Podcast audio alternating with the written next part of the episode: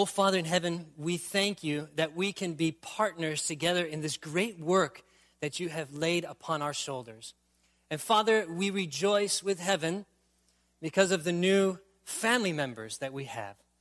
And Lord, we pray again a special blessing to be upon them and their family. Let their light so shine, dear Lord, that others may be attracted by what you are doing in their lives. And Lord, may the rest of us continue to be faithful to you as we let our, our light shine as well. Bless our time together, Lord, as we spend a few moments studying your word, for we ask it in Jesus' name. Amen. It was 2006 and I was finishing a seminar, or I finished a seminar in Ashland, uh, in Appleton, Wisconsin, small town, uh, not very big. It's in the northeast part of the, of the state. And I had three days between that seminar and my next seminar. And there was only one place that I wanted to be during those three days because in a couple of months, I was about to unite my life with my dear wife. And so for those three days, I decided that there's nobody else that I wanted to be with than with my best friend, who was my fiance at the time and later on became my best friend. The only thing was, is that Midori at the time lived 800 miles away in Wichita, Kansas. And that was not going to stop me. It's amazing what love will do to you, isn't it? That was not going to stop me. So, as soon as I could, I had my car packed and I was ready to go. And I hit the road as soon as I finished my obligations and I drove nonstop. Now, you have to understand something. At that time, when I traveled, at 9 o'clock, I stopped for the evening and I got a hotel and slept for the night. Well, I only had three days and I wasn't going to let spend some of that time in a hotel. So I just booked it all day and all night. And I pulled in in the early morning and I spent those three days with the person that, the only person that I wanted to spend that time with during that time. Then I jumped back in my car and did 900 miles to my next meeting in northern Wisconsin, and I didn't mind a bit. Because I knew that I was going to be spending time with somebody that meant a lot to me. And you know, this is the time of the year where we oftentimes take trips. We might go to another state or another part of our state. We, we, we move around because at this time of the year, we want to be with those that means something to us. Maybe you're not going to be traveling this year. Maybe there will be people who are traveling to you. But there's a lot of movement at this time of the year. People moving, people traveling, people going from various places, catching flights, whatever it is, because they want to spend time with people who mean a lot to them.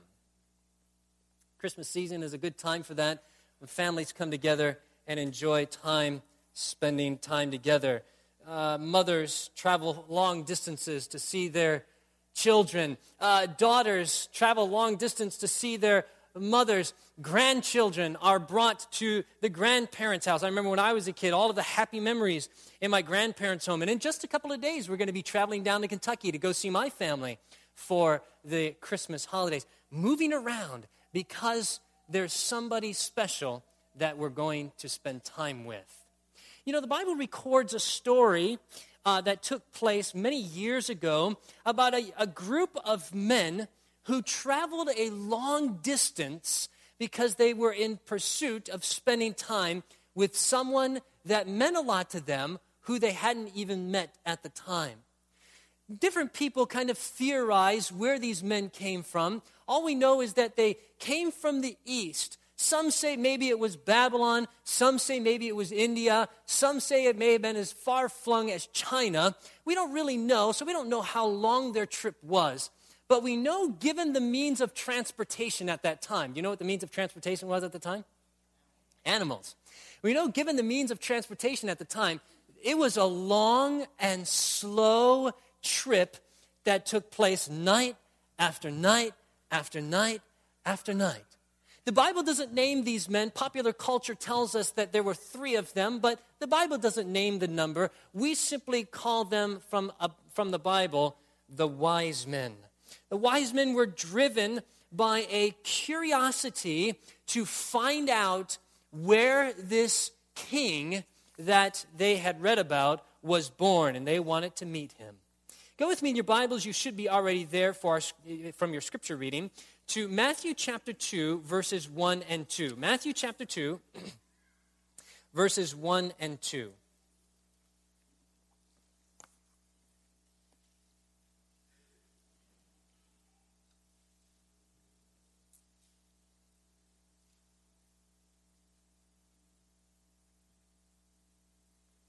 Bible says this Now, when Jesus was born in Bethlehem of Judea in the days of Herod the king, behold, there came wise men from the east to Jerusalem, saying, Where is he that is born king of the Jews? For we have seen his star in the east and are come to worship him. You know, it reminds me of another trip that took place back in the time of the Old Testament. You remember, he's the father of faith, Abraham. The Lord asked him to take a trip to go someplace. Abraham didn't know where he was going, but he knew that God was calling him to go somewhere. And this great father of faith decided to obey the call of God in his life. And just like Abraham, these three Gentile men, what some think of as three, or these Gentile men, heard the calling of God in their life, and they were driven to go and find out where he was who was born king of the Jews. They were driven by a reverent curiosity to see this God, this God child that had been predicted to has been born. They found this prophecy, this ancient prophecy, in some ancient scrolls as they searched. They were wise men, they were astrologers, they were, uh, they were interested in the acquisition of knowledge. And as they paged through and thumbed through the scrolls of sacred writings, they found an Old Testament prophecy that seemed to indicate that there would be the coming of a Messiah or a child king. That prophecy was in Numbers chapter 24 and verse 17. You can jot that down in your notes. The Bible says this it's an Old Testament prophecy given by the prophet Balaam. He said, I shall see him, but not now. I shall behold him, but not nigh. There shall come a star out of Jacob, and a scepter shall rise out of Israel. As the wise men saw the star in the night sky, they were acquainted with the heavenly bodies. And as they looked, they noticed that this star was different than the other stars. And this prophecy seemed to indicate that there could be the coming of the promised one. In fact, inspiration tells us that they also had dreams that confirmed this curiosity. The Holy Spirit was leading these men to go in search of Jesus, their God. In verse 2 of Matthew chapter 2, we actually find the only words recorded in Scripture that the wise men spoke. Now, if the Bible calls them wise men, is it too far to say that their words would be wise as well? They're wise men, their words must have some level of wisdom within them. So let's take a look at these wise men and these wise words here in verse 2, just for a moment here, and see what they were actually saying. Uh, for in the first part, they ask this question Where is he that is born king of the Jews? And then they cite what it is that is encouraging them, for we have seen his star in the east. And then thirdly, they set a good example that they have come to do what? Worship him. Notice the question again Where is he that is born king of the Jews? You know, I find it interesting. The wise men did not ask if the, if, if, if the Messiah had been born. They didn't say, eh, Has he been born? Is he here? Has he arrived yet? No, no, no, that wasn't their question. That was already fixed in their mind. They knew that Jesus had been born. They were asking the question, Where is he? And they came to the group of people who should have been the only group of people that would have known the answer to that question. For the Jews had been entrusted the sacred oracles of God, the over 350 prophecies of Scripture that indicated the coming of the Messiah. They had that. They read it. They memorized large portions of that. And here the wise men come and they ask this question Where is he that is born King of the Jews. The question implies that they themselves were not Jews. For if they were, they would have said, Where is our king who has been born? But no, they say, Where is he that is born king of the Jews? It's stunning to me as I read this story that God had to use Gentile men to remind his people that the Messiah had been born. Lord forbid. The people who had been entrusted with the truths of the Bible God had to bring these, these Gentile men from a far distance who traveled over the dusty plains, over desert, over hill, over valley, uh, through rivers. They had to travel a, a tremendous distance, and God had to bring them to Jerusalem to remind not just the people, but the religious leaders who had been entrusted with the word of God that the Messiah had been born. Lord, have mercy. Lord, have mercy. Let not history repeat itself in our church. Amen. God has given to us sacred scriptures. He has given us beautiful truths from His Word. Let it not be the Gentiles who have to come and remind us of the truths that God has given to us in His Word. Amen? So I ask you the question this morning Are you more like the Jews or are you more like the wise men? Are you, are you, do you value what God has given to you in the Word of God?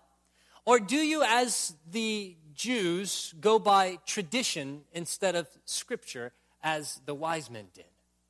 The wise men set us a very wise example that we should be students of the Word of God, poring over the Scriptures and following the direction that the Spirit of God leads us to go in.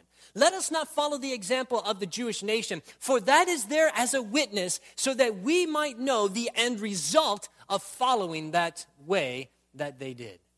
Let us be like the wise men and not like the Jews. Amen? The other thing that I find interesting as I look at this question, where is he that is born king of the Jews? It seems to indicate that it expresses a keen interest that they had in the birth of this child who they are calling the king.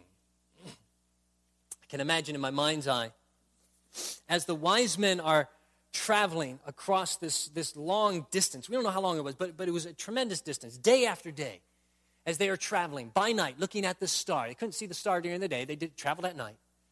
That as they were traveling along, what, what, what was it that they were talking about while they were, while they were traveling?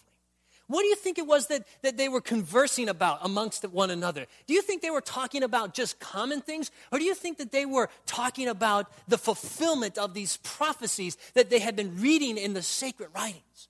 Day after day, we're told in the book Desire of Ages, night after night, as they traveled along, they were talking and discussing these prophecies. And the more they talked about it, the more they studied it, the more they discussed it, the deeper that conviction got in their hearts. And it drove them to keep going, to go through trial, to go through difficulty, to suffer through whatever trial they had to go through in that journey, because at the end, they would meet somebody important. Isn't that beautiful? They set us an incredible example. Indeed, they are wise men. But notice what they share, or what the reason that they give, that encouraged them to start out on this journey in the first place. Where is he, they say, that is born king of the Jews? What was it that encouraged them? For we have seen his star in the east, the Bible tells us. Now, we understand that this star was not something that was fixed in the heavenly body. It was not a planet or some star as we understand it. But this was an angel star that was guiding these men along. Notice what the scriptures tell us. Jump down a few verses here to verses 9 and 10. Notice what it says. It says this They departed, and lo, the star which they saw in the east went before them. till it came and stood over where the young child was. I don't think any of us just caught the, the enormity of that statement right there. Where did the star take them? Where did it take them? It says it took them to where who was? Have you ever seen a star be able to lead you to where a person is? Evidently, this star had some sort of supernatural capabilities. It wasn't just a star in the sky, but this star had the ability to lead the wise men to where Jesus was. And they cite it as the reason for their encouragement to make this journey. The star led them to Jerusalem. And as they went around Jerusalem, the star evidently had disappeared. And as the star disappeared, they begin to ask these questions Where is he that is born king of the Jews? They go to the temple, they go to the religious leaders, they start asking questions. In fact, we find from the book Desire of Ages that they caused quite a stir in the city of Jerusalem. These crazy wise men from the east, they're, they're coming here and they're asking this question about our Messiah. Caused quite a row in the city of Jerusalem. Notice what it says in verse 9.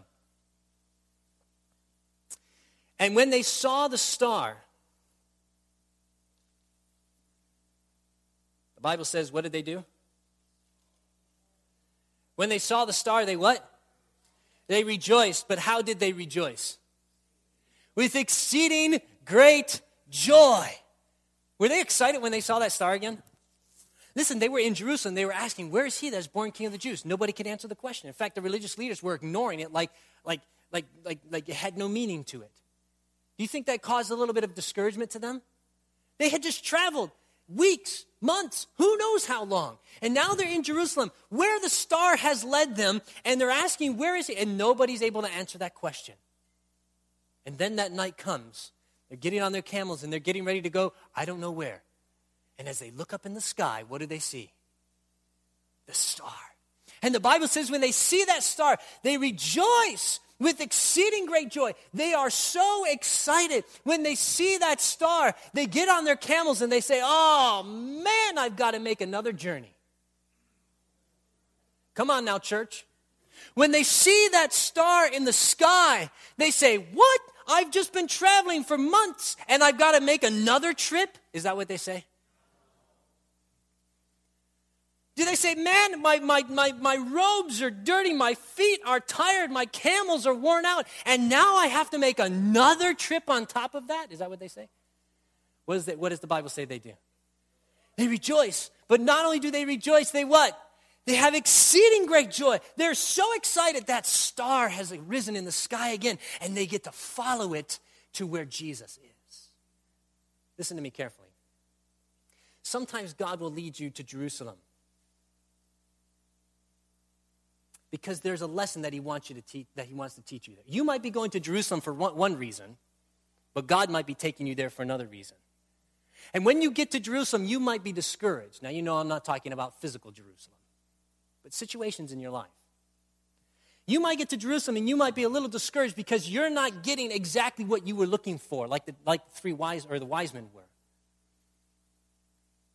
And God might, in, in, the, in, in that opportunity, God might come and lead you to go a little bit further in your spiritual experience.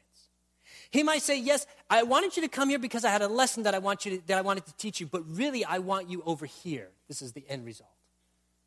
And when God asks you to press through that just a little bit harder, when God asks you to, to, to have a little bit more spiritual tenacity, to press through and to do what He's called you to do, to go through that trial, to go through that difficulty, because there's something better on the other side, don't complain, don't mourn, don't be upset, but rejoice with exceeding great joy because God is leading you.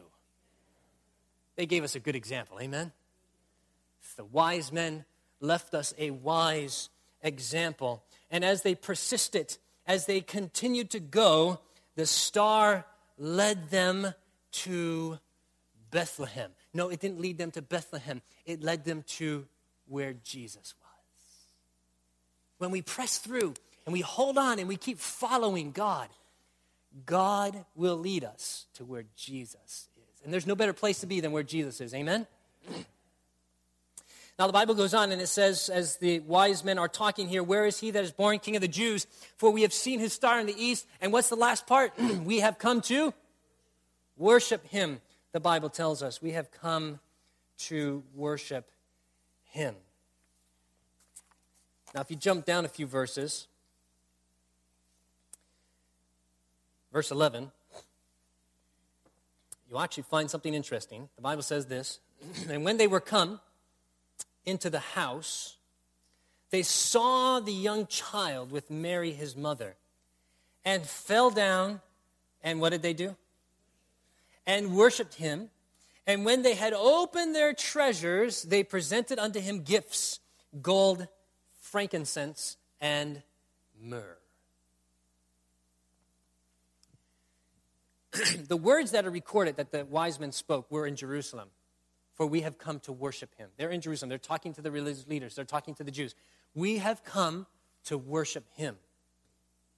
He wasn't there, so they, they couldn't do it. But when they did find Jesus, what did they do? So, this is what we find out as we look at the wise example that the wise men gave to us. They didn't just talk the talk, but they walked the walk. They didn't just say that they were going to worship God, but they actually worshiped Him.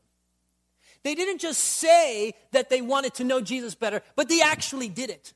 They didn't just, their, their, experience wasn't just a verbal one, but it was one that came from their heart when they saw Jesus, when they came to the lowly place where he was, there were no royal guards stationed next to the door where Jesus was laying, but they, as they saw him, they recognized in him their merciful Savior, and they fell down and they worshiped him.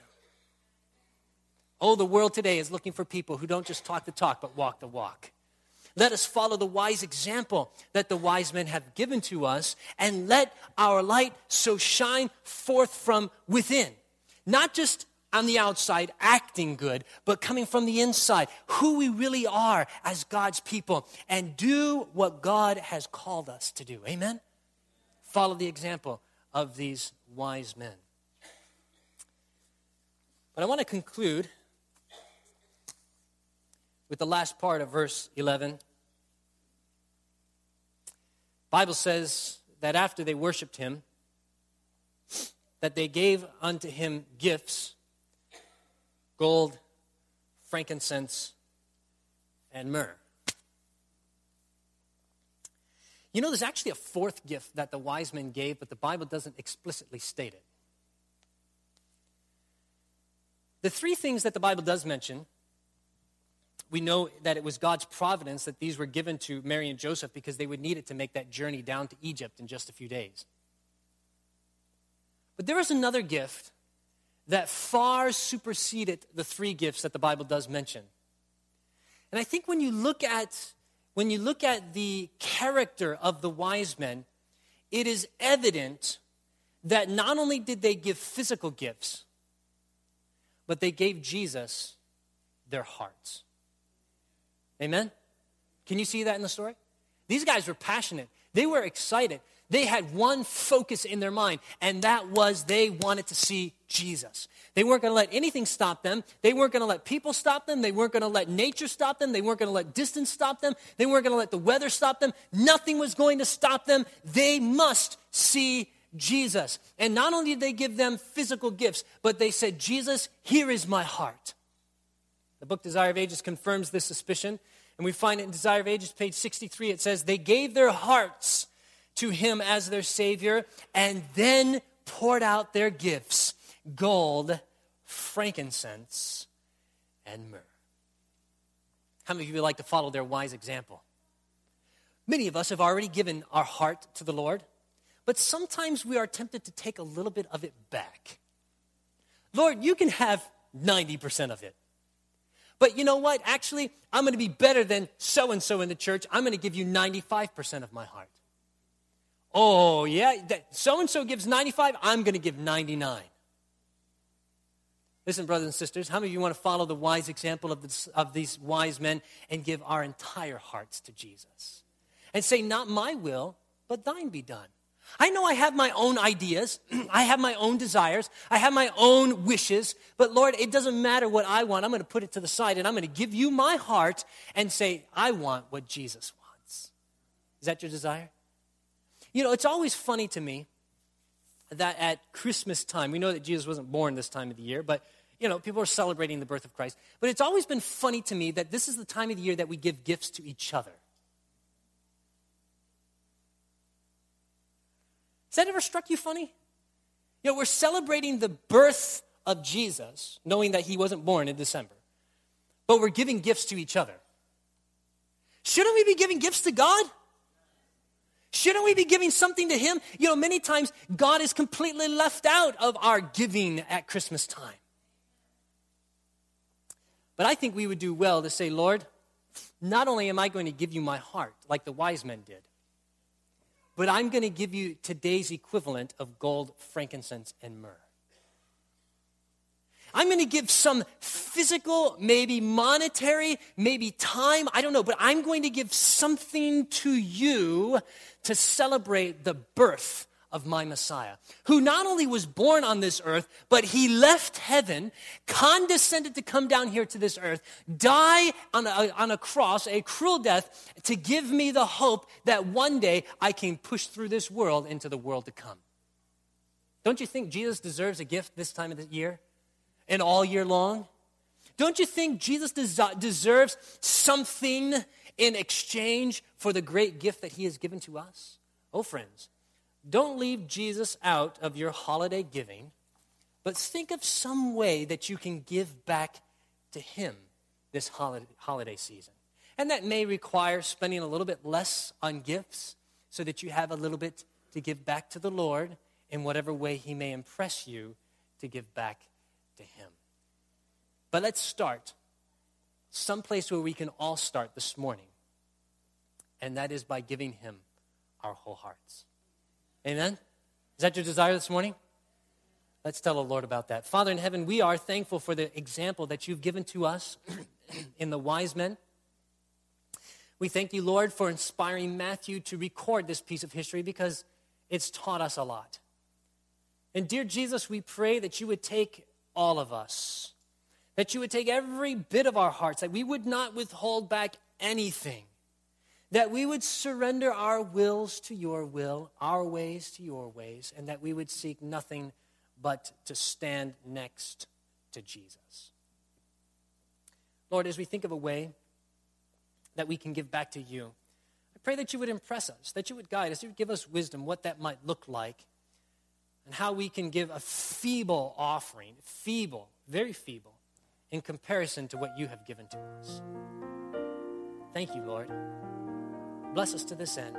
And bless our church, we pray. For we ask it in Jesus' name.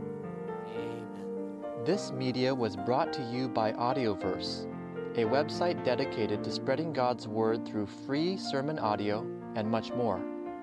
If you would like to know more about Audioverse, or if you would like to listen to more sermons, please visit www.audioverse.org.